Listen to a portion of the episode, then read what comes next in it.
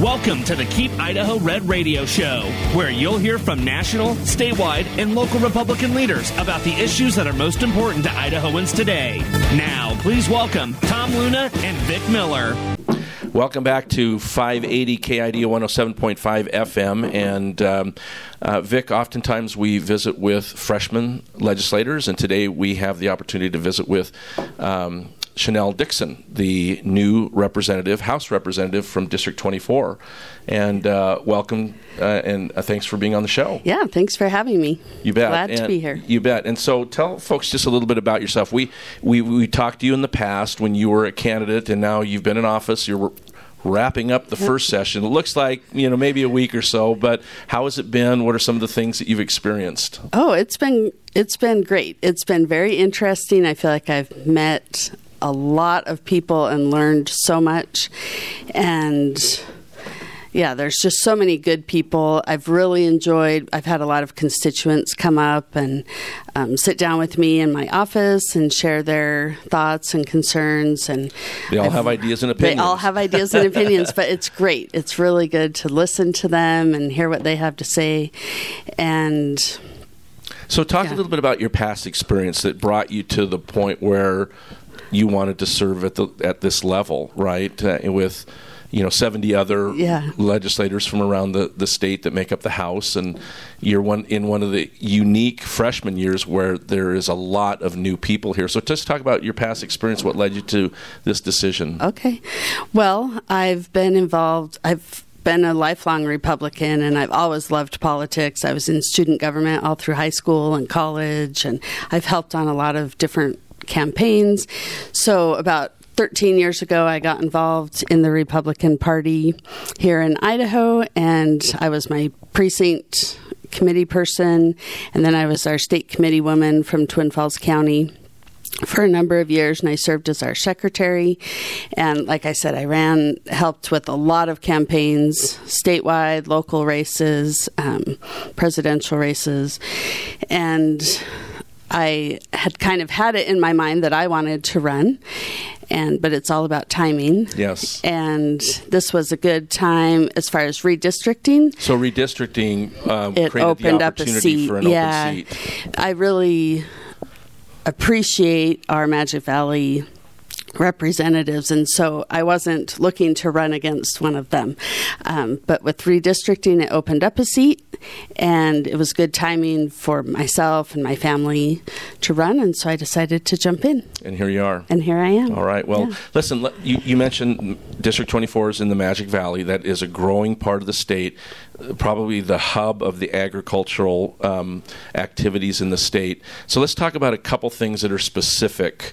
Um, I'm sure when you serve there at the local level, water was an issue. When you serve here at the state level, it continues to be a big issue, especially in the Magic Valley. Yeah. And there's some uh, there's some bills and some appropriations that you've uh, worked on and been a part of that are going to help um, assure that you know that we have the water that we need in order to um, to keep Idaho, you know, the ag business and, and, and just the Idaho in general uh, uh, safe and, and with the amount of water that we need. Yeah. So thankfully, we've gotten a lot of snow this year, yeah, which amounts, helps. Right? Yeah, it's snowing, it's snowing right, right, now. Yeah. Um, but we did appropriate 150 million dollars for the water management fund, and so that goes for larger water projects and recharge. Um, it'll work on, you know, address water sustainability efforts. So, like the recharge. And then it's also that money is supposed to go to enhance um, the surface water delivery systems. So I think that'll be really good for the Magic Valley and also the uh, snow, yeah. which we don't control in the legislature, but we are sure grateful for the snow. Yeah. So, so one of the things that had been talked about was how do we, when we have a year like this, how do we capture more of that water because uh, you get to a certain point and pretty soon it just starts running right back yeah and, and through Idaho because we we don't have the storage capacity or the ability to take full advantage of this abundance of water.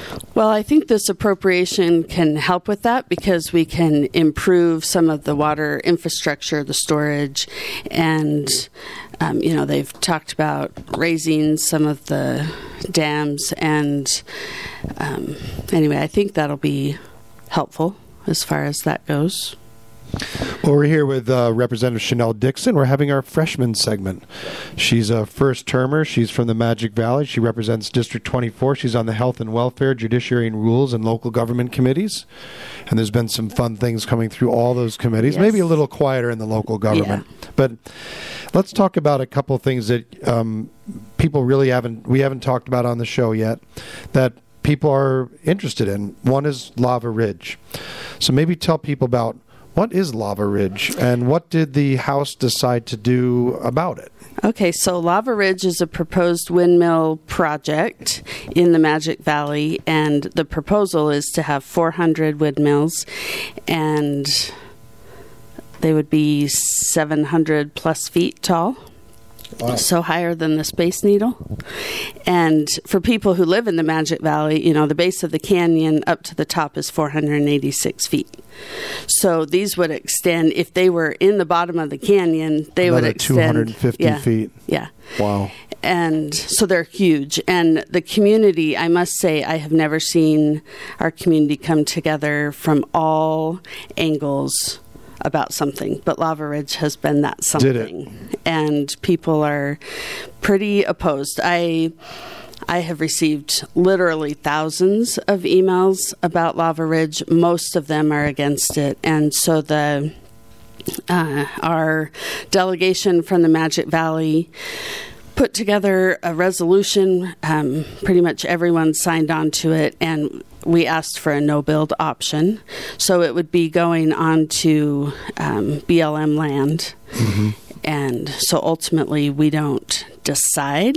But we felt like we could have a voice as the representatives from the Magic Valley. And so we um, put this resolution out there. It passed unanimously through the House, and then it just was sent recently over to the Senate, which it also passed there.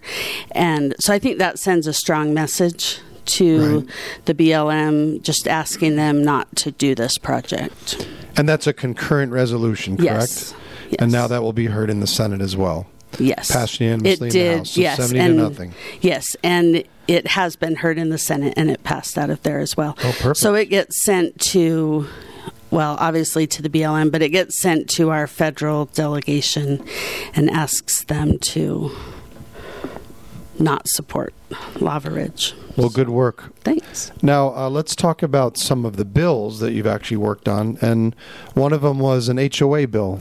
Yeah. And which so, committee was that in So that actually came through business. business? Okay. So not a committee that I sit on, Right. but I presented it in business. So this was a great bill because we found out that a lot of HOAs, if you go to sell your house and you need a statement of account to go to your closing, a lot of HOAs were charging for that. And, you know, it's already your account and you're just asking for that final statement. And some we had uh, receipts for up to $500 for that statement of account. And so this just puts, um, codifies that you can't charge for that statement of account to the owner. And so I think that'll be, that'll be a good thing. It might seem minor, but if you're the one that gets that $500 bill, it'll be important to you. So, Especially as you've been supporting that HOA for all those years. yeah. Right? Yeah, exactly. So let's talk about uh, another uh, piece of legislation. Um, it's it's it basically deals with a bridge year for physician licenses. So what what is a what does that mean bridge year, and why did this need to be done? So this was kind of a fun opportunity. Um, Representative Wheeler, who's also a freshman, had talked to me. I think before the session started, he'd kind of proposed this idea. And so we started talking to all the stakeholders and just looking at what we might be able to do. So, a bridge year physician license, and we kind of came up with that name. But Okay. um, when someone's in medical school and they graduate, they apply for a residency and they match. It's called the match. They match to a residency, and then that's where they go for their remaining training. Okay. But some people, excuse me, some people don't match that first year, and there's a variety of reasons why that might happen. But this, uh, this bill just allows them to apply for a one year license here. So it's a temporary license in Idaho, and they would work under the supervision of a licensed physician. And the benefit to that is that because obviously they're reapplying for a residency program, and this gives them the opportunity to stay in healthcare. Because as you might imagine, people leave medical school with a lot of debt.